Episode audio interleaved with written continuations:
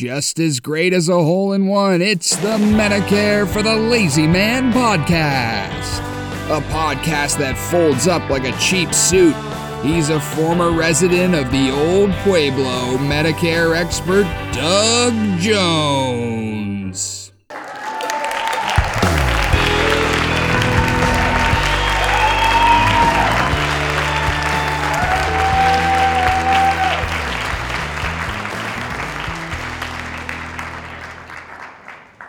Hello, everybody. Welcome back to the Medicare for the Lazy Man podcast. We are so happy to have you joining us today. Thank you very much. I hope you get some valuable information out of this. Uh, I should maybe restrict the listenership to those who are contemplating surgery coming up because this is another of our series of knee replacement episodes. Uh, as uh, careful listeners of the podcast will remember, my wife is having knee replacement surgery. Well, actually, she's already had it. Uh, through the magic of uh, time travel, we uh, started this series on knee replacement information uh, before the surgery, and uh, we are continuing it during and after the surgery. So I am here to uh, assist those who are facing the prospect of joint replacement surgery by sharing the information that she was given by her team of surgeons. But before we do that, I should tell you that the reason we're here is to uh, help people feel comfortable about that transition from Obamacare to Medicare. It can be a scary and frightening proposition to uh, have your whole medical insurance regime thrown up in the air because of a government edict but on the other hand, once one learns about Medicare, once has a source of excellent advice, one uh, has just a few choices to make. One will find oneself in much better circumstances than often we are with the Obamacare that we had up to age 65 or up to retirement or up to when our spouse retired or whatever. It's uh, not as bad and scary as people might have you believe. And I know that for a fact because I studied it carefully and then I wrote all my thoughts down in a book that I entitled Medicare for the Lazy Man. The 2022 edition is out right now at Amazon and barnesandnoble.com. If you go to Amazon, you're going to find four different versions hardcover, paperback, uh, you're going to find the Audible version wherein I read the book to you, and you're going to find the Kindle version where you can actually buy the ebook at a very, very low price for your uh, reading device, whether it be a Kindle or any other type of. Uh, uh, uh I don't know. Uh, other companies make other things. Randy mentioned Apple one time makes a product to read an e-book on. So that would be the probably the most cost effective way to acquire the book. So, those are the sources for you to acquire the knowledge for Medicare. If you buy one of those books, you're going to have two things happen. First of all, you're going to lose about an hour and 15 minutes to an hour and a half of your life because that's how long it'll take you to read it. And the other thing is you are going to become as expert in the subject of Medicare as most people in the United States. Very few people know more about Medicare than you will know after you've read the book. And uh, uh, one of my esteemed clients, Jules, uh, wrote me uh, just this morning, and he said, "Hey, I've got a guy. Uh, I've got three people in my uh, company that I am kind of pushing in your direction, so that you can help them with the insurance they need to complete their Medicare acquisition. And one of them is completely computer illiterate." So can I have him give you a call? He said, also, I had to give him my copy of the book. Damn it. Now I've got to go buy another one. Well, you'd think I'd be really sympathetic, maybe send him a free copy if I had one laying around here. But in reality, I said, hey, let's look at this as a glass half full situation. You now have the opportunity to write another glowing review doesn't have to be long, but it should be glowing. So uh, uh, I'm glad to hear that you're going to be able to do that again, Jules. And he, uh, I'm sure, got my response and said, "What a bastard! I could have, you know, uh, sent me a free book once in a while." But anyway, uh, Jules is one of my esteemed uh, clients. And I have many others, but not as many that are interested in the subject of Medicare like Jules is. So, with that having been set aside, we now approach the uh, the time of every uh, every episode where we uh, ask Randy to join us in the studio and uh, see what he's uh, all about today. Because this is a cloudy day, and generally that affects Randy's mood in a much more negative way than it does in a lot of other people in Arizona. Randy, Randy, are you doing okay today? Yes, yeah. Randy is in the building. Yeah, hiding from the cloudy uh, skies, I guess, huh? I just thought I'd let you know that, you know, I'm okay. I don't like days like this, but it sure beats waking up on this side of the dirt. Yeah. yeah. Oh, no, it beats waking up on the other side of the dirt. The other side. Well, that's right. The other side of the dirt. Yeah, we had a very depressing conversation about bacon earlier today, and uh, neither he nor I are satisfied with bacon. And I think the um, conclusion of our conversation was that we don't care if the tasty bacon was unhealthy. We'd rather live shorter, happier lives than longer, healthier, miserable lives without good bacon. Yeah, uh, at least that was my conclusion. How about yours? Is that uh, that was, sum up the way you feel? Abs- that was absolutely my feeling. I was right in line with your entire focus on the lack of anything that really tastes like old style bacon anymore. Oh boy, there was nothing better growing up than old style bacon, and uh, I haven't tried Bako chips in a long time. They used to taste like uh, bits of crumpled up, uh, very uh, crisp bacon. I'm I'm going to try them, and maybe they'll be equally satisfying.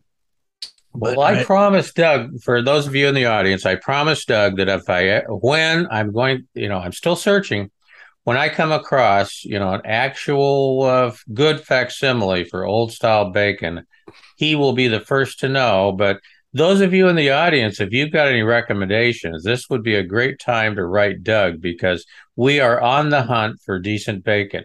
But until that happens, I've got a few, you know, I always love to have occasional stump the insurance expert questions. So I just thought it, these aren't these aren't tough or anything about it, but I just thought they would be interesting for the audience today. And I'm going to phrase them in such a way that Doug will have a half chance, not a big half chance, but a small half chance of answering them correctly.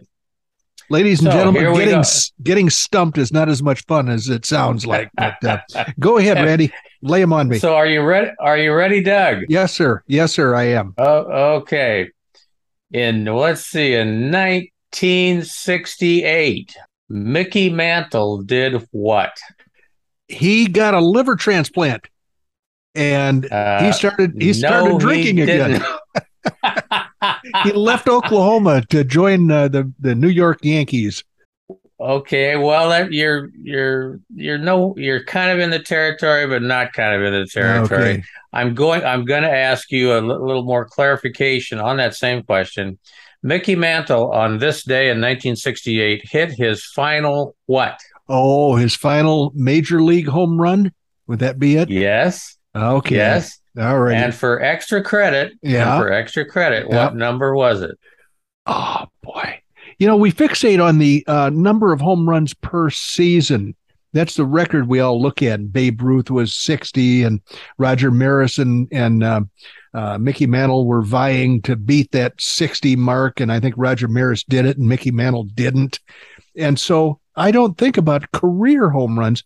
The number 500 sticks in my mind am I anywhere close with the number 500? You you aren't that far away. It's uh, he hit his final career homer on this day, number 536. Oh, okay. Well, that's pretty close. I'm going to give myself full credit for that answer.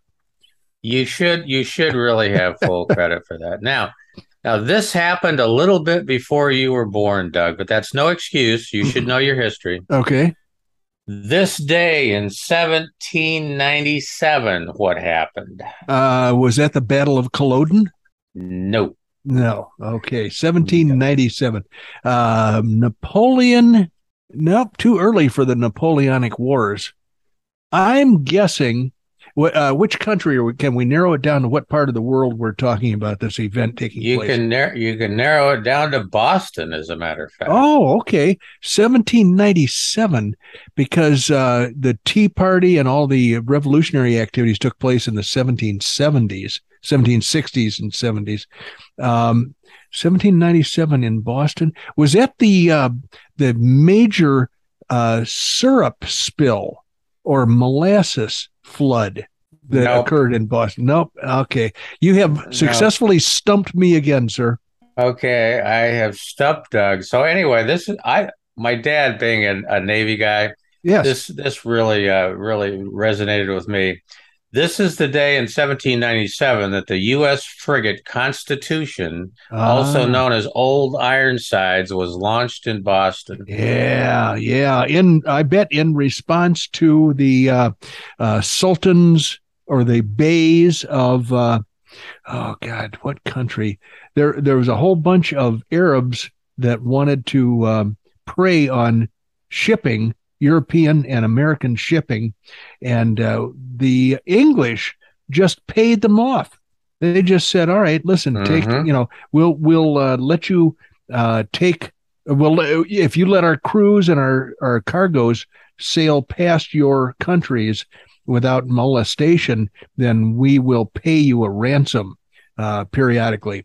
And uh, the United States said, hey, we're not doing that for two reasons. First of all, morally, it's not correct. Secondly, uh, it just encourages more behavior like that. And I think there was a third reason, too, that the uh, United States was broke, couldn't afford it. And so what they decided to do was to fight back. And so the Constitution became one of, I think, a fleet of four frigates that were constructed for the purpose of uh, going to uh, the shores of Tripoli and uh, slapping around the uh, Arabs so that they would leave our ships, our sailors, and our cargo alone. You're absolutely correct. And one more quick one. Yes, sir. You, you should know this. I, I don't even think this is going to be a, a challenge for you at all. What happened in tennis on this day in 1973? Oh boy, was that uh, Billie Jean King and and uh, uh, what's his name? God, uh, was at the Battle of the Sexes? Bobby Bobby Riggs? Riggs. Bobby Riggs Yes, you're Billie Jean King. absolutely correct. You're Yeah. absolutely correct. So we uh we ended up with what? Two for Randy and one for Doug, or how did that? But a real big one, a real big one though. Yeah, yeah, yeah. You're absolutely right.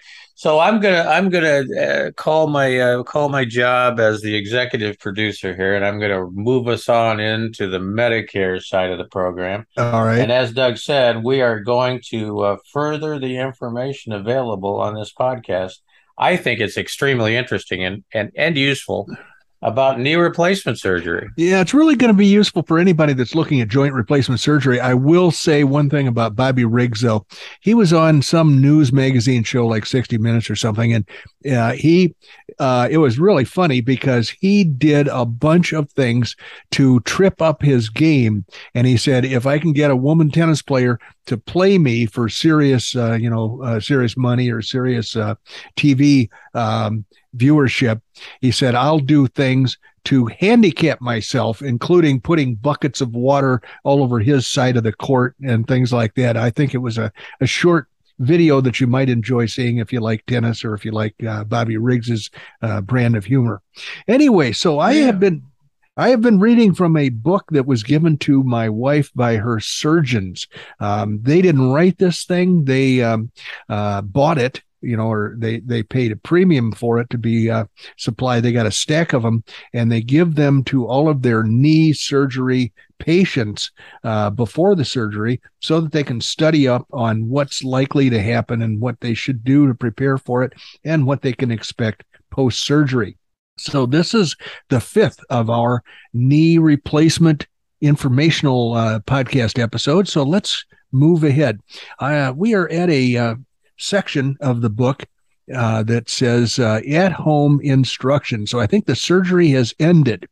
And uh, we have recovered for a couple of hours in the surgical uh, suite in the surgical uh, how, the the building in which the surgery took place, and uh, so as I recall, it took that long for the patient, uh, my spousal unit, to figure out what planet she was on, and then uh, We got her in the car with her walker, and uh, she was able to actually walk a few steps just a few hours out of surgery. So, at home instructions after surgery, you can expect a gradual improvement over the coming months. You should expect less pain, stiffness, and swelling, and a more independent lifestyle. Returning to work depends on how quickly you heal and how demanding your job may be. Well, I'd like my wife to be a ditch digger, but I don't think she's going to be able to return to work uh, digging ditches that soon. So, probably something more cerebral would allow her to return to work uh, sooner. So, it is recommended that you give yourself at least four weeks to heal prior to returning to your job. Allowing yourself this time will not only allow you to heal, but also to create time to dedicate to your four weeks of focused physical therapy and rehabilitation, which will ultimately need to uh, lead to improved knee function. After you are discharged from the surgical facility, you will have your first follow up appointment with your surgical team 10 to 14 days after your surgery. I will say, ladies and gentlemen, that uh, surgery for my wife took place two weeks ago today, and today is her first appointment with a member of the uh, surgical team. Uh, these initial few weeks are a critical period of time in your rehabilitation for positive long term results from surgery. The next section is managing pain and discomfort. You are encouraged to take your pain medications as soon as you begin to feel pain. Do not wait until the pain becomes severe. Follow the instructions on the prescription label and in the post operative medication chart provided in this book. Remember to take your pain medication before activity and at bedtime. Pain medication may cause nausea. If this happens, take the anti nausea medication that's provided. If nausea persists, despite this medication, decrease the amount or stop the narcotic you are taking and contact your surgical team. If you need additional pain medication, please contact your surgical team. Do not wait until your pain medication is gone to request a refill. We politely request 48 hours advance notice before you run out of medication. Please plan accordingly, as these medications cannot be prescribed on weekends or holidays. Narcotic pain medication can only be prescribed during business hours, Monday through Friday. Thank you, dope fiends, for causing uh, regular uh, surgical patients to have to be inconvenienced with uh, federal legislation that affects all uh, non dope heads as well as uh, the uh, people who just use these drugs for recreational purposes. It goes on to say you are not permitted to drive a car while taking narcotic pain medication. Narcotic pain medications can cause constipation. Drink plenty of fluids, eat whole grains, fruits, vegetables, and take stool softeners daily. Take laxatives as needed for severe constipation. Now, here's a kind of an important section it's incision or wound care. Your incision will be covered with a water resistant, not waterproof, uh, not waterproof, but water resistant, vacuum assisted Pico dressing. It's P I C O dressing. This means that you are able to shower as early as 24 hours after surgery. Do not submerge the wound in water, i.e., no baths, pools, or hot tubs. You may shower only. Do not linger for a long period of time in the shower. Pat the dressing dry. Do not rub dry. The dressing may stay on for up to seven days. Uh oh, it's been 45 minutes now. Uh, or 45, uh, 14 days. What am I saying? 45 minutes. I'm, my mind is racing. What's going on here? 45 days the it feels like 45 days. I got to tell you, someday I'll tell the audience about the um, all the machinery I had a hooker up to every day. Uh, God, it's uh, it's incredible. But anyway, uh, I I digress. The uh, dressing may stay on for up to seven days, at which time the battery pack for the vacuum portion of the dressing will terminate. On the seventh day, remove the dressing. Oh, I know what happened. She went to physical therapy, and that's where they did this. So it has not been 14 days with the dressing intact. On the seventh day, remove the dressing. There's a battery pack in there. I don't think she even knew there was a battery pack. I knew there was something under there because there was a big rectangular lump under the ACE bandages that the leg was wrapped in. And then it was gone after a visit to physical therapy. So she never told me it was a battery. I don't think she even knows. So on the seventh day, remove the dressing. It can be removed just like removing a big band aid. If you're participating in physical therapy with integrated physical therapy, that's the, ooh, I, I promised I wasn't going to say the name of the practice. If you're participating in physical therapy with that uh, medical practice, your therapist will remove your dressing for you. You do not need to redress or cover the wound after you remove the dressing. Your surgical team will either use an absorbable suture or adhesive zip tie closure system for wound closure. There are no sutures or staples that will need to be removed.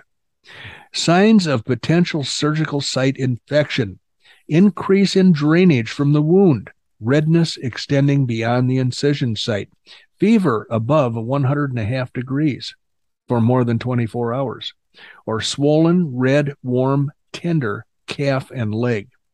If you need assistance regarding urgent concerns, your surgical team is available to assist you 24 hours a day, seven days a week. Any of the things listed above should prompt a telephone call to your surgical team. When to call?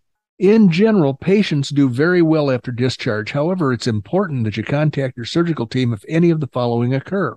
It is expected that patients will experience pain following surgery. Well, yeah, you hacked their legs open and ripped out part of their knee and inserted titanium. That's going to cause some pain.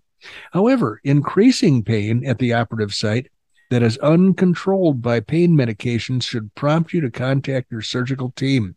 Postoperative knees are commonly swollen, bruised, and frequently have redness. The redness is usually confined to the incision site itself.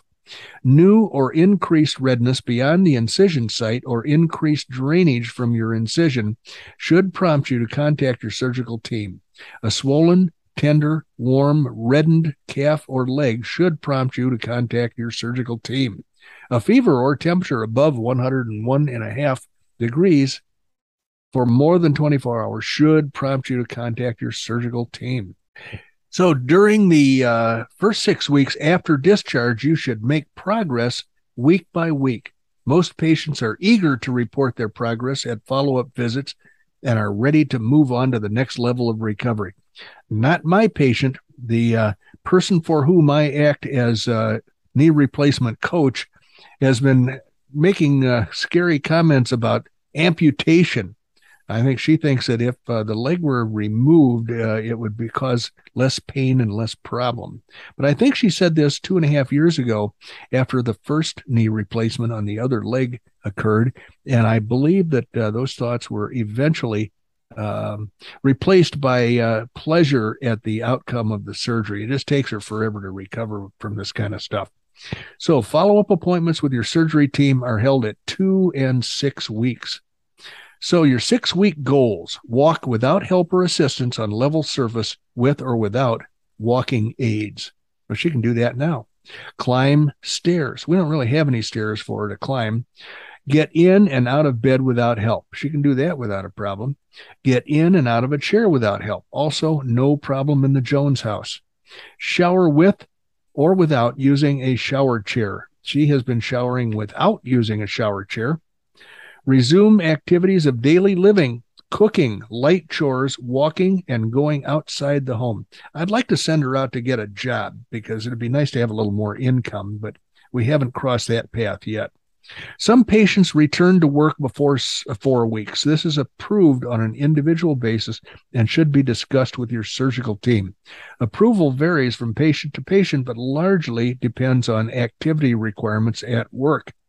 Physical therapy remains the most important and key part to recovery in the first one to six weeks.